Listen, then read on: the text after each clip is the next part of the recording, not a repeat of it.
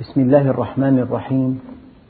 الحمد لله رب العالمين والصلاة والسلام على سيدنا محمد الصادق الوعد الأمين. اللهم لا علم لنا إلا ما علمتنا إنك أنت العليم الحكيم. اللهم علمنا ما ينفعنا وانفعنا بما علمتنا وزدنا علما. وأرنا الحق حقا وارزقنا اتباعه. وأرنا الباطل باطلا وارزقنا اجتنابه واجعلنا ممن يستمعون القول فيتبعون أحسنه وأدخلنا برحمتك في عبادك الصالحين. أيها الإخوة المؤمنون مع الدرس الثالث من سورة المزمل ومع الآية السادسة وهي قوله تعالى ومع الآية السادسة وهي قوله تعالى إن ناشئة الليل هي أشد وطئا وأقوم قيلا. إن لك في النهار سبحا طويلا واذكر اسم ربك وتبتل إليه تبتيلا. رب المشرق والمغرب لا إله إلا هو فاتخذه وكيلا.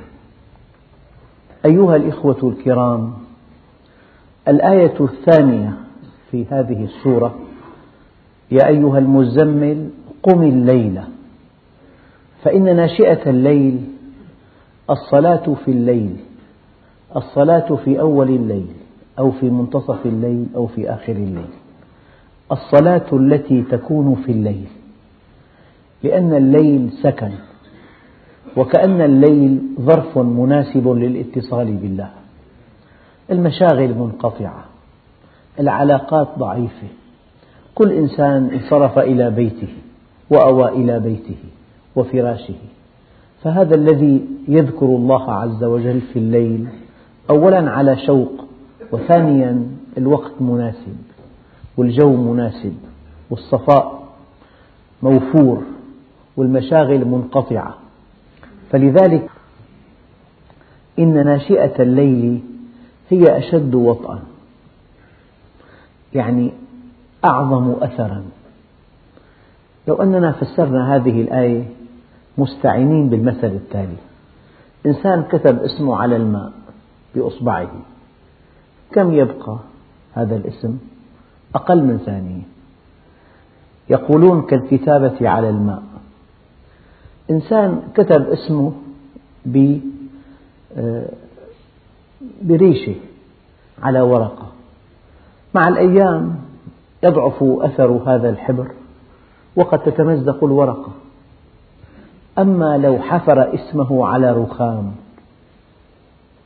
لو حفر اسمه على رخام قد يبقى هذا الاسم محفورا آلاف السنين. والآن في عنا آثار قبل الميلاد. بآلاف السنين النقوش التي على الحجر هي هي فأردت من هذه الأمثلة أن الذي ينشأ في صلاة الليل غير الذي ينشأ في صلاة النهار. إن ناشئة الليل هي أشد وطأ وطأ وقع يعني أكثر تأثيرا أعمق أثرا أعظم ثمرة. إن ناشئة الليل أي إن الوقت الذي ينشأ في الليل تباعا وقد ذكرت من قبل أن الليل من المغرب وحتى الفجر. فمن صلى المغرب وصلى العشاء وصلى الفجر فكأنما حقق جزءا من هذه الآية فكأنه صلى قيام الليل لأن هذه الصلوات تكون في الليل. وهذا الوقت وقت راحة فالذي يصلي فيه يؤكد أن طاعة الله واللقاء معه أغلى عنده من الفراش. إن ناشئة الليل هي أشد وطئا الإنسان حينما يحصل له في الليل هذا الإشراق وهذه المعرفة الإشراقية في عندنا معرفة كسرية وعندنا معرفة إشراقية. الإنسان أيام يقول لمع في ذهني هذه الفكرة. عقلت هذه الحقيقة تشبثت بها. فالإنسان في أثناء الصلاة هكذا ينبغي أن يكون لأن النبي عليه الصلاة والسلام يقول فيما ورد عنه ليس للرجل من صلاته إلا ما عقل منها. وحينما قال الله عز وجل ولا تقربوا الصلاة وأنتم سكارى حتى تعلموا ما تقولون فأنت في الصلاة تعلم ما تقرأ. فالذي ينشأ في صلاة الليل غير الذي ينشأ في صلاة النهار.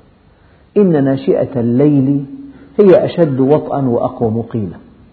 ولكن بالمناسبة الإنسان عليه أن يصلي لكن ليس بيده أن يملك هذه الإشراقات في الصلاة. هذه بيد الله عز وجل يسمح بها لعباده أحيانا في مناسبات في أسباب معينة.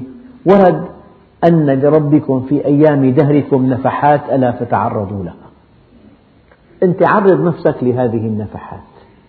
باستقامتك على أمر الله وبأدائك هذه الصلوات تعرض نفسك لهذه النفحات. ليست بيدك. لا تملك لها جلبا ولا دفعا.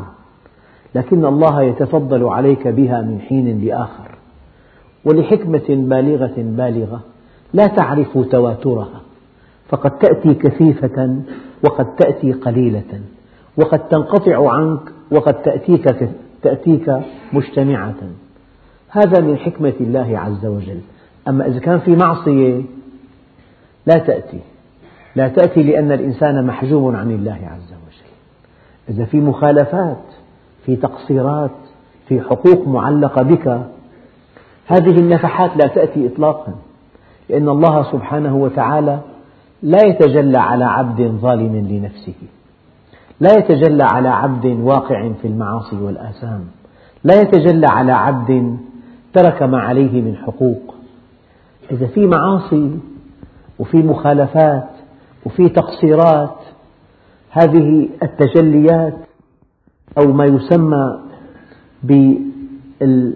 بالنفحات الإلهية هذه لا تكون. أما إذا في استقامة وفي التزام وفي تهيئة وأنت تعرض نفسك لهذه النفحات قد تأتي وقد لا تأتي. أنت عليك أن تكون مطيعا لله. أد الذي عليك واطلب من الله الذي لك. أد الذي عليك بأداء الصلوات. ودع الله عز وجل بحكمته. يتجلى عليك ببعض النفحات. من حين لآخر بنفحات كثيفة بنفحات قليلة بنفحات متباعدة متقاربة. هذا تابع لحكمة الله عز وجل. إذا كنت مستقيما ملتزما مؤديا لما عليك. والحقيقة يقول بعض العارفين بالله في الدنيا جنة من لم يدخلها لم يدخل جنة الآخرة. يؤكد هذا أن الله سبحانه وتعالى يقول ويدخلهم الجنة عرفها لهم. عرفوها في الدنيا ذاقوا طعمها. والجنة في الحقيقة هي القرب من الله عز وجل. والله بالدنيا وبالآخرة. فالذي يقترب من الله يذوق طعم قربه. ولا شك أن كل مؤمن صادق مستقيم. جاءته هذه النفحات من حين إلى آخر. هذه سماها الله في القرآن أيام الله. أيام الإنسان له مع الله حال نفسي عالي. له مع الله مواجد له مع الله ابتهالات له مع الله مناجاة هذه من خلالها تأتي النفحات. فإن ناشئة الليل هي أشد وطئا وأقوم قيلا ماذا نستفيد من هذه الآية؟ يعني الإنسان إذا أراد أن يصلي عليه أن يكون متفرغا للصلاة. فلو جاءته رسالة مثلا ولم يفتحها الأولى أن يقرأها ثم يصلي. قد ينشغل بها في أثناء الصلاة. إذا كان جائعا كثيرا وأمامه طعام تتوق نفسه إليه ينبغي أن يأكل ثم يصلي. إذا في مشكلة يعني لا يدري ماذا سيكون من أمرها ابحث عن أمرها ثم صلي. العبرة أن تصلي وأنت متفرغ للصلاة لا أن تكون منشغل القلب بالصلاة والصلاة التي أرادها الله عز وجل هي نرجو الله سبحانه وتعالى أن نذوق منها الشيء الكثير. الصلاة عماد الدين من أقامها فقد أقام الدين ومن تركها فقد هدم الدين. لا خير في دين لا صلاة فيه. هي الفرض المتكرر الذي لا يسقط بحال. هي الشحنة اليومية التي تستمد منها قوة وعزيمة ومضاء وسعادة وأمنا واستقرارا وتوازنا شحنة لذلك بين المصلي وغير المصلي بون شاسع. بون شاسع كبير الذي لا يصلي منقطع عن الله عز وجل. هذا في تيه في قلق في حيرة في ضياع. هدفه غير واضح. آه، نفسه غير متوازنة. أما المتصل بالله عز وجل إنسان آخر. لذلك يمكن أن تقسم الناس كلهم إلى رجلين. الناس على اختلاف مشاربهم وثقافتهم ومهنهم وحرفهم وانتماءاتهم وأجناسهم وأعراقهم وألوانهم وثقافاتهم وأصالتهم كلهم في النهاية رجلان. رجل موصول منضبط بمنهج الله محسن لخلق الله سعيد في الدنيا والآخرة. رجل مقطوع متفلت من منهج الله مسيء لخلق الله شقي في الدنيا والآخرة. فالعبرة أن تنعقد أن تصلي الصلاة التي أرادها الله عز وجل. أنا لا أكلفك أن تصلي كل صلاة فيها نفحات هذه لا تملكها. ولكن الذي تملك أن تستقيم قبل الصلاة والذي تملك أن تعرض نفسك لهذه النفحات بشكل دقيق. وعندئذ ربنا عز وجل إما أن يأتيك يتفضل عليك بهذه النفحات أو يؤخرها لحكمة بالغة. أنت عبد الفتاح ولست عبد الفتح كما يقولون. أنت عبد الفتاح. اللهم هذا قسمي فيما أملك فلا تلمني فيما تملك ولا أملك.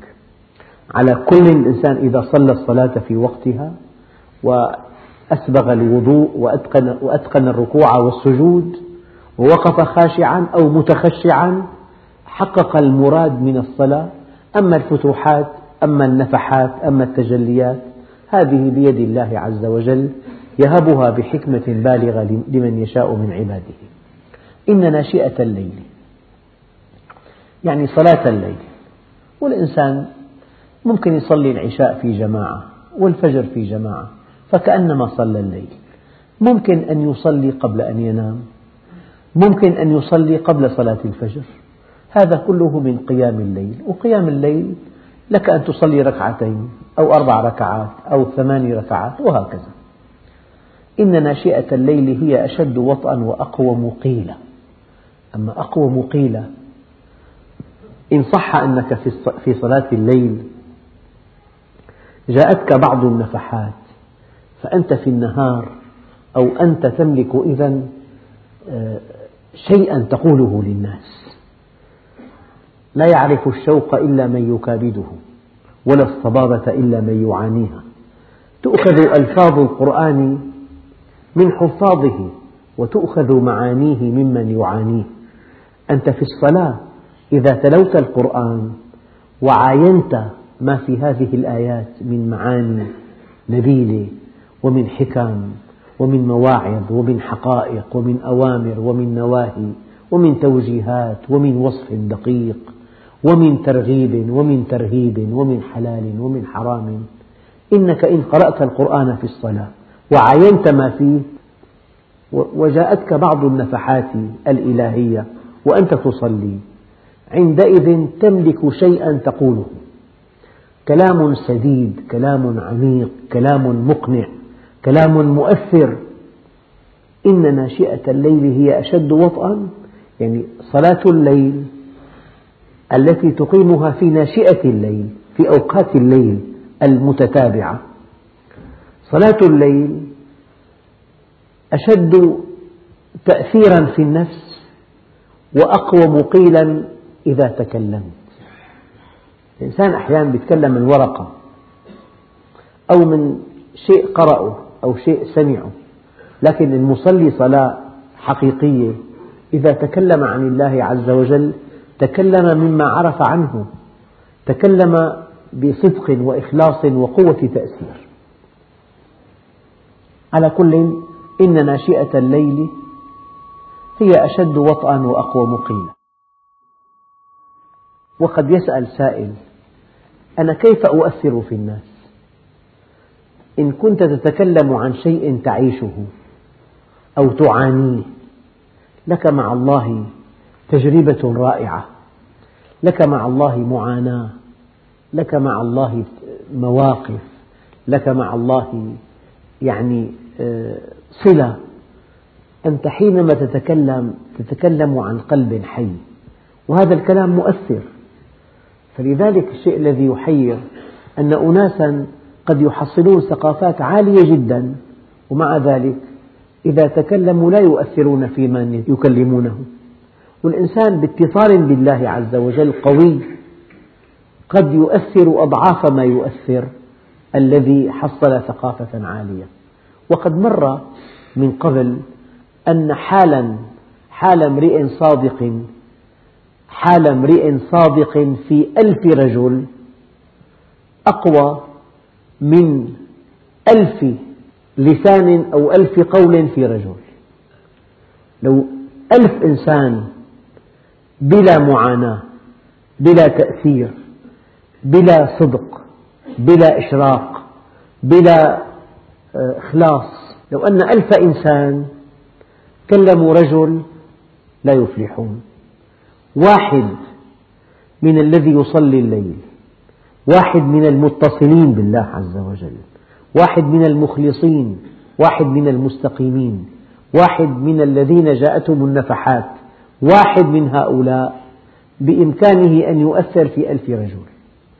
ألف قول في رجل لا تساوي حالا في ألف رجل. إن ناشئة الليل هي أشد وطئا وأقوم قيلا والإنسان حينما يتصل بالله وحينما يكون على معرفة بالله على معرفة بالله تتناسب مع إخلاصه وطلبه. هذا الإنسان عنده شيء يتكلم فيه له منطق عنده قوة بيان عنده حجة. وأجمل ما في الحياة أن تعرف الله وأن تعرف الناس بالله. أجمل ما في الحياة أن يكون لسانك رطا بذكر الله. أجمل ما في الحياة أن تكون يعني جنديا للحق أن تدعو إلى الله أن تكون سببا في هداية الخلق أن تكون في قلب كل إنسان. ألم يقل الله عز وجل إن إبراهيم كان أمة أمة أمة. اسأل نفسك السؤال أنت في قلب كم واحد موجود؟ في إنسان همه ذاته همه بيته. وفي إنسان همه الخلق. يا ترى في برغبتك رغبة جامحة أن تحدث تأثير في الآخرين أن تنقلهم من حال إلى حال من جانب إلى جانب من طريق إلى طريق من اهتمام إلى اهتمام من انشغال إلى إقبال من ضياع إلى وجدان. هذا الذي يريد ذلك الله عز وجل يمكنه من ذلك ويعطيه الوسائل ويعينه على تحقيق مهمته. إنسان ضعيف أما هو قوي في الله. الإنسان ما في عنده حكمة لكن حكيم في الله. ما في عنده قوة تأثير أما حينما يخلص يمنحه الله قوة التأثير. يعني كل هذا الكلام يحوم حول معنى واحد. أنك إذا اتصلت بالله شحنت. فإذا شحنت أفرغت هذه الشحنة في الخلق فتألقوا واستقاموا وسعدوا واهتدوا وطربوا فشتان بين من يكون داعية إلى الله وبين من يدعو إلى النار. الذين يدعون الناس إلى المعصية والفجور والانغماس في الدنيا هؤلاء دعاة إلى النار. إن لك في النهار سبحا طويلا. يعني الحركة وكسب المال وحل مشكلات الحياة وترتيب المنزل وشراء المنزل وتأسيس عمل هذا كله في النهار. إن لله عملا بالليل لا يقبله بالنهار وإن لله عملا بالنهار لا يقبله بالليل. يعني الإنسان إذا احتج أنه أنا عندي أعمال مقدم على زواج مقدم على تأسيس عمل أنا مقدم على دراسة طويلة نقول له النهار لهذا كله. إن لك في النهار سبحا يعني حركة الإنسان بالنهار واسعة جدا. النهار بشؤون الدنيا. أدرس وتاجر وأسس وأعمل وحصل وسافر النهار لتحصيل رزقك في النهار. يعني إذا الإنسان احتج أنا مالي فاضي نقول له الليل لله والنهار لك إن لك في النهار سبحا طويلا. هذا المعنى الأول. المعنى الثاني إذا قمت الليل ولم تنم النوم الكافي نقول لك إن لك في النهار آه، مجالا للنوم أحيانا. واحد أيام يعمل قيلولة يستعين بها على قيام الليل استعينوا على القيام بالقيلولة وعلى الصيام بالسحور. ممكن عن طريق قيلولة في النهار أن تقوم الليل. إذا النهار ممكن يعوض لك شيء من التعب أو ممكن تحل فيه مشاكلك الدنيوية. إن لك في النهار سبحا طويلا. وفي معنى ثالث أن الذي يفوتك من من صلاة الليل لك أن تعوضه بالنهار. إنسان فاته أن يصلي الليل فصلى صلاة الضحى أو صلى صلاة الأوابين أو جلس بين المغرب والعشاء يذكر الله عز وجل. ممكن تعوض ما فاتك في الليل في النهار. ممكن أن يكون النهار معوانا لك على قيام الليل ممكن أن تتحرك حركتك في الحياة الدنيا في النهار. إن لك في النهار سبحا طويلا. وفي معنى رابع دقيق جدا هذا الذي حصلته في الليل من اتصال بالله ومعرفة به واستغراق في شهود جماله. هذه النفحات التي جاءتك في الليل يمكن أن تكون موضوعا لحركتك في النهار. يمكن أن تقول في النهار للناس هكذا وهكذا افعلوا ولا تفعلوا. صار معك شيء تتكلم بالنهار. إذا المعاني أربعة. يمكن أن الذي حصلته في الليل تنشره في النهار. هذا المعنى الرابع. يمكن أن الذي فاتك من صلاة الليل أن تعوضها بالنهار. اثنين يمكن أن النوم في النهار يعينك على قيام الليل. والشيء الرابع حركة الحركة في الحياة تحصيل الرزق الدراسة تأسيس العمل الزواج حل مشاكل الحياة. هي بالنهار تقوم بها. إذا إن ناشئة الليل هي أشد وطئا وأقوى مقيلة إن لك في النهار سبحا طويلا. أما حينما تطورت حياتنا صار ليل الناس نهارا ونهار الناس ليل. يعني وسائل الوسائل الحديثة قلبت الموازين. صار الإنسان في الليل كأنه في النهار. فإذا فاته النوم باكرا صلى الفجر متعبا وكأنه فاته أجمل ما في أيام النهار ساعات النهار. لو يعلم الناس ما في العتمة والصبح لأتوهم ولو حبوا. يعني أجمل ما في الحياة ساعات الفجر وما قبل الفجر وما بعد الفجر. لو يعلم الناس ما في العتمة والصبح لأتوهما ولو حبوا هذا يحتاج إلى نوم مبكر. فالذي ينام مبكرا يستمتع بهذه الساعات. الإنسان أحيانا يسافر يعني بحكم السفر يضطر ينام بكير الساعة تسعة. يستيقظ الساعة الثالثة بأعلى درجات النشاط. هذا التصميم الإلهي. أن تنام باكرا وأن تستيقظ باكرا كي تتصل بالله عز وجل. إن ناشئة الليل هي أشد وطئا وأقوى مقيلة إن لك في النهار سبحا طويلا. واذكر اسم ربك وتبتل إليه تبتيلا. لا شك أن ذكر اسم الله عز وجل ليس المقصود منه أن تقول الله الله بقلب غافل. هذا لا يرضي الله عز وجل. وهذا لا يحقق ثمرة من ثمار الذكر. لكن قالوا أن تذكر الله بلسانك وقلبك خاشع وقلبك حاضر ذكر اللسان مع حضور القلب. واذكر اسم ربك. والمعنى الأوسع يعني إن أردت أن تشرب اذكر اسم ربك. اذكر هذه النعمة ثم اذكر كيف شرب النبي.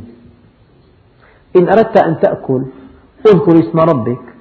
قل هذا الطعام آكله باسم الله لولا أن الله خلقه وجعله موافقا لجسمي ومكنني من شرائه وجعله سائغ المذاق. لين الهضم سهل الهضم لما أكلته. إذا بسم الله الرحمن الرحيم. وأجمل ما في البسملة أن البسملة في الشيء تعرفك بنعمة الله وبمنهج الله معا. هذا هذا الكأس الذي أشربه أقول بسم الله الرحمن الرحيم. هذا ماء عذب فرات وكان ملحا أجاجا. من جعله عذبا فراتا بعد أن كان ملحا أجاجا؟ الله جل جلاله. إذا أنا أشربه بسم الله. انتقاله من حالة الملوحة إلى حالة العذوبة لا بيدي ولا بيد أحد من الناس. تحول الماء من ملح أجاج إلى عذب فرات. هذا من فعل الله عز وجل. فباسم الله صار هذا الماء عذبا فراتا بعد أن كان ملحا أجاجا. باسم الله. الفلاح ماذا يفعل؟ يضع البذرة في الأرض. من ينبتها؟ الله جل جلاله. بذرة صغيرة تنبت شجرة تعطيك ثمار وفواكه. هذه نبتت باسم الله يعني بفعل الله بحكمة الله بعلم الله بقدرة الله. بجمال الله بلطف الله. في معنى بسم الله.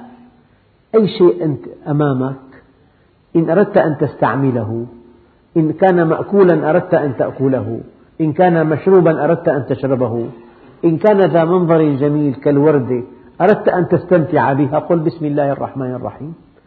من جعل هذه الوردة الجميلة برائحتها بألوانها بهندستها؟ من صممها ذلك؟ الله جل جلاله. إذا البسملة من معانيها أن تذكر نعمة الله عليك. هذا الذي حصل ليس بقدرتك ولكن بقدرة الله. فتحول الماء من ملح أجاج لعذب فرات. ليس بقدرتنا ولا بعلمنا بقدرة الله وعلم الله ورحمة الله ولطف الله وعلم كل شيء بالله عز وجل. الآن المعنى الثاني للبسملة بسم الله الرحمن الرحيم. كيف شرب النبي؟ شرب الماء على ثلاث دفعات. هذه السنة. فالبسملة تذكرك بنعمة الله وبمنهج الله عز وجل. هذا معنى واذكر اسم ربك على كل شيء. إن خرجت من البيت اذكر اسم الله عز وجل. اللهم إني أعوذ بك من أن أضل أو أضل. أو أذل أو أذل. أو أجهل أو يجهل علي. وإن دخلت بيتك فاذكر اسم الله.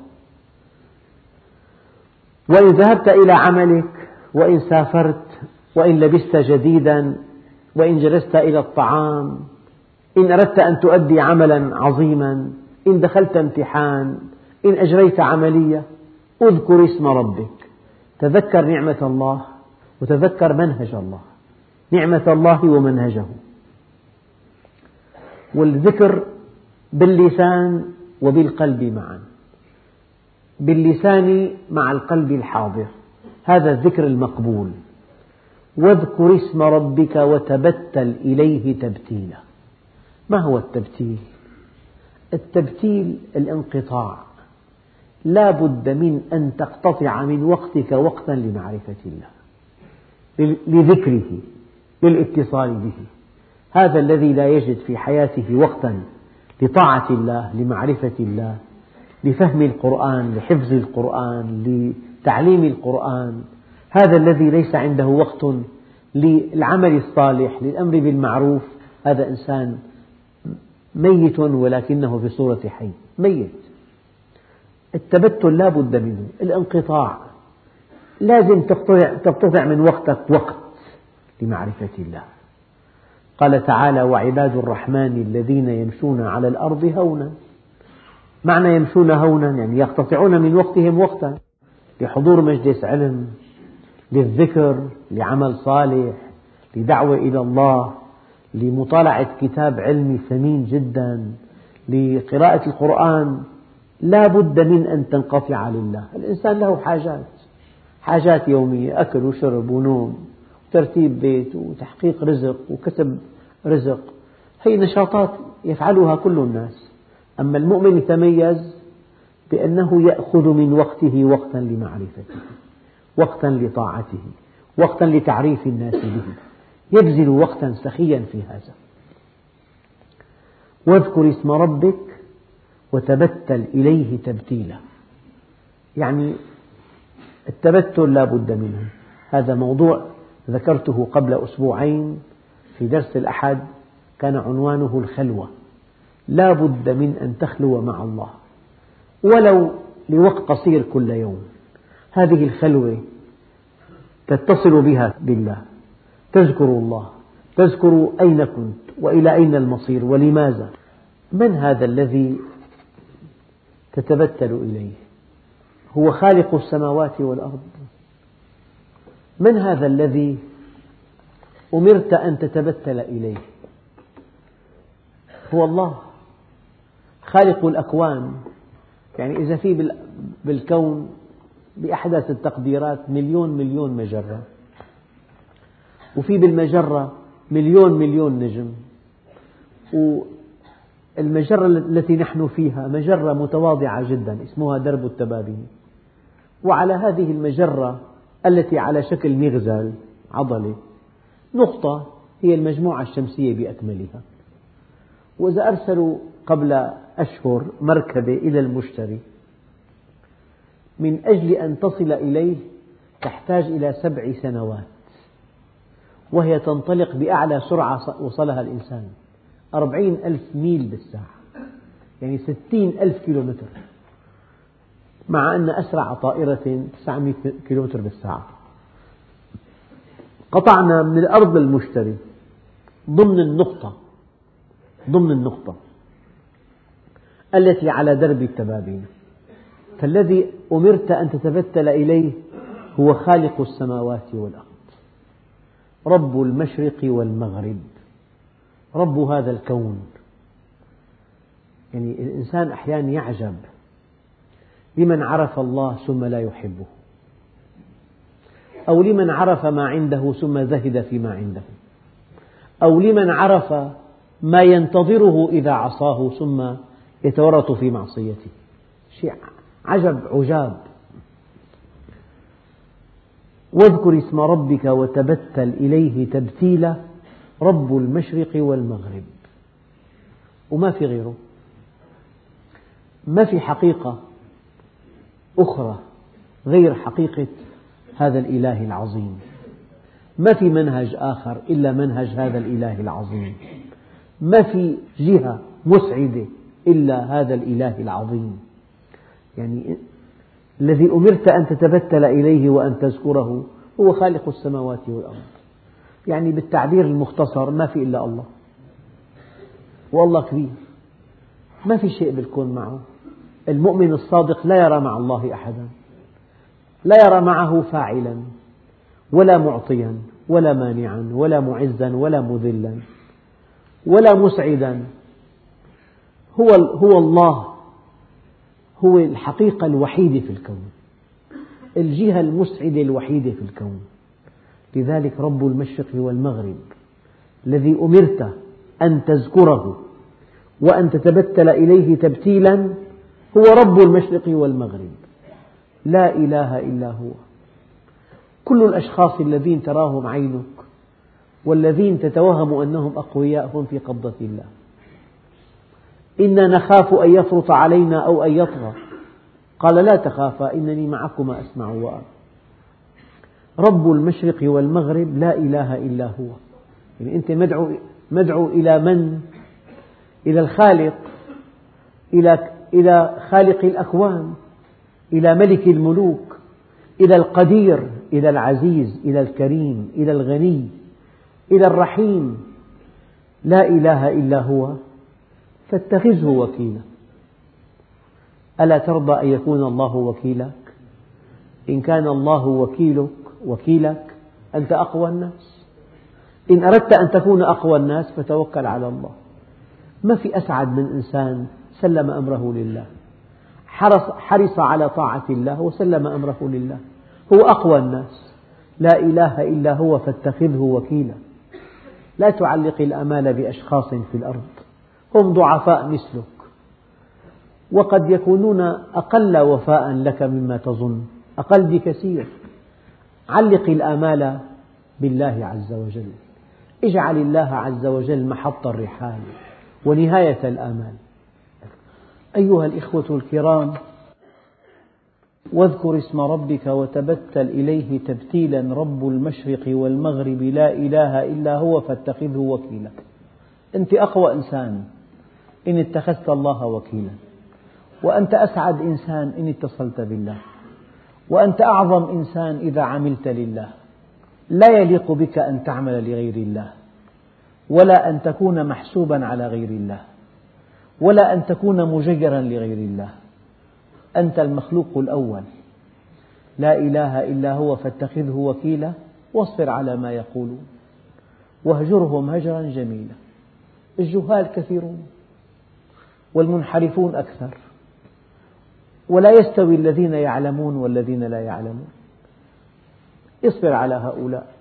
هذا من صفات المؤمن. اصبر عليهم وتمنى هدايتهم. واشكر الله عز وجل على أن نجاك من هؤلاء. لم تكن مثلهم. في هذا الوقت أناس كثيرون في الملاهي والنوادي الليلية. يرتكبون الموبقات ويتوهمون أنهم سعداء. وهم في الوحول في الوحول. واصبر على ما يقولون. أناس كثيرون لا يعرفون الله. لا يعرفون إلا المادة إلا الدرهم والدينار. واحد كان بأمريكا جلس في حديقة عامة فجلس إلى جانبه إنسان من تلك البلاد. سأله عن عن دينه. قال له أنا مسلم. قال له حدثني عن الإسلام. حدثه ساعة وهو من علماء العلماء الكبار. ثم قال له ما رأيك؟ فأخرج من جيبه دولارا وقال أنا هذا ربي الذي أعبده من دون, من دون إلهك. في أناس جهال الدرهم والدينار هو إلهه أو المرأة هي إلهه. فالذي كرمه الله عز وجل بمعرفته عقيدته صحيحة منهج واضح منضبط يسلك سلوكا قويما. هذه نعمة لا تعدلها نعمة. واصبر على ما يقولون واهجرهم هجرا جميلا. وذرني والمكذبين أولي النعمة ومهلهم قليلا. هؤلاء المعاندون هؤلاء الأعداء الألداء العصاة المكذبون. الطرف الآخر الذين يريدون أن يطفئوا نور الله بأفواههم هؤلاء دعهم يا محمد لي. إن لدينا أنكالا وجحيما. قيود وطعاما ذا غصة وعذابا أليما. يعني أخطر تهديد بالقرآن كلمة ذرني. يعني دعه لي يا محمد. أنا أنا أربيه. أنا أداويه. أنا أحمله على التوبة. بطريقة صعبة جدا. ربنا لا تحملنا ما لا طاقة لنا به. يعني الأمراض التي تشيع بين الناس. في كل مرض الإنسان ينسى به حليب أمه. في آلام لا تحتمل. في أمراض عضالة في أمراض وبيلة في مشكلات وذرني كلمة ذرني تهديد من أعلى درجة. دعه لي. إن دعيت إلى إلى الحق فاستجب. يا أيها الذين آمنوا استجيبوا لله وللرسول إذا دعاكم لما يحييكم. إذا دعيت فاستجب وإلا ينطبق على هذا الإنسان قوله تعالى وذرني دعه لي. دعيت وأنت في صحة وعافية ونشاط وبحبوحة. دعيت إلى طاعة الله إلى الاستقامة على أمر الله. استقم استجب آمن صلي طبق أمر الله عز وجل. فإن لم يستجيبوا لك فاعلم أنما يتبعون أهواءهم عندئذ وذرني والمكذبين أولي النعمة ومهلهم قليلا. قال رب اجعل هذا بلدا آمنا وارزق أهله من الثمرات من آمن منهم بالله واليوم الآخر. قال ومن كفر فأمتعهم قليلا ثم أضطرهم إلى عذاب النار وبئس المصير. يا ليتها كانت القاضية. ما أغنى عني مالية هلك عني سلطانية. خذوه فغلوه ثم الجحيم صلوه. إن لدينا أنكالا أي قيودا. قيود تنكل بالإنسان. وجحيما وطعاما ذا غصة لا يستساغ. وعذابا أليما. يوم ترجف الأرض والجبال وكانت الجبال كثيبا مهيلا. هذا اليوم يوم الدين. يوم يقوم الناس لرب العالمين. يوم الحق يوم الدينونة يوم الجزاء. يوم إنصاف المظلومين. يوم البطش بالظالمين. يوم إحقاق الحق. يوم الحسم. وإن الله يفصل بينهم يوم القيامة. يوم ينتهي الكذب ينتهي الدجل ينتهي كل شيء. لذلك اسم الله الحق لا يتحقق كاملا إلا يوم القيامة. هو الذي يبدأ الخلق ثم يعيده لتجزى كل نفس بما تسعى. أيها الإخوة الكرام محور هذا الدرس أن صلاة الليل أعمق أثرا في النفس وأن ضوء النهار مجال واسع للعمل الصالح ولكسب الرزق. وأن الله سبحانه وتعالى ينبغي أن تنقطع له. هو أهل أن تنقطع له بالعبادة والتفكر. نعم. لأنه خالق الأكوان ولأنه الواحد الديان ولأنه هو الحق وحده ولا حق سواه.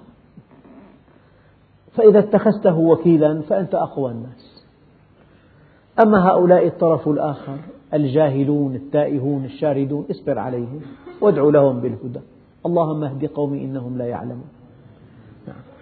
أما هؤلاء المعاندون المكذبون الضالون المضلون الفاسدون وذرني دعهم لي يا محمد وذرني والمكذبين أولي النعمة ليست نعمة ولكنها نعمة أي نقمة نعم. أنه هذا اسمه استدراج. إن رأيت الله يتابع نعمه عليك وأنت تعصيه فاحذره. ومهلهم قليلا إن لدينا أنكالا وجحيما وطعاما ذا غصة وعذابا أليما.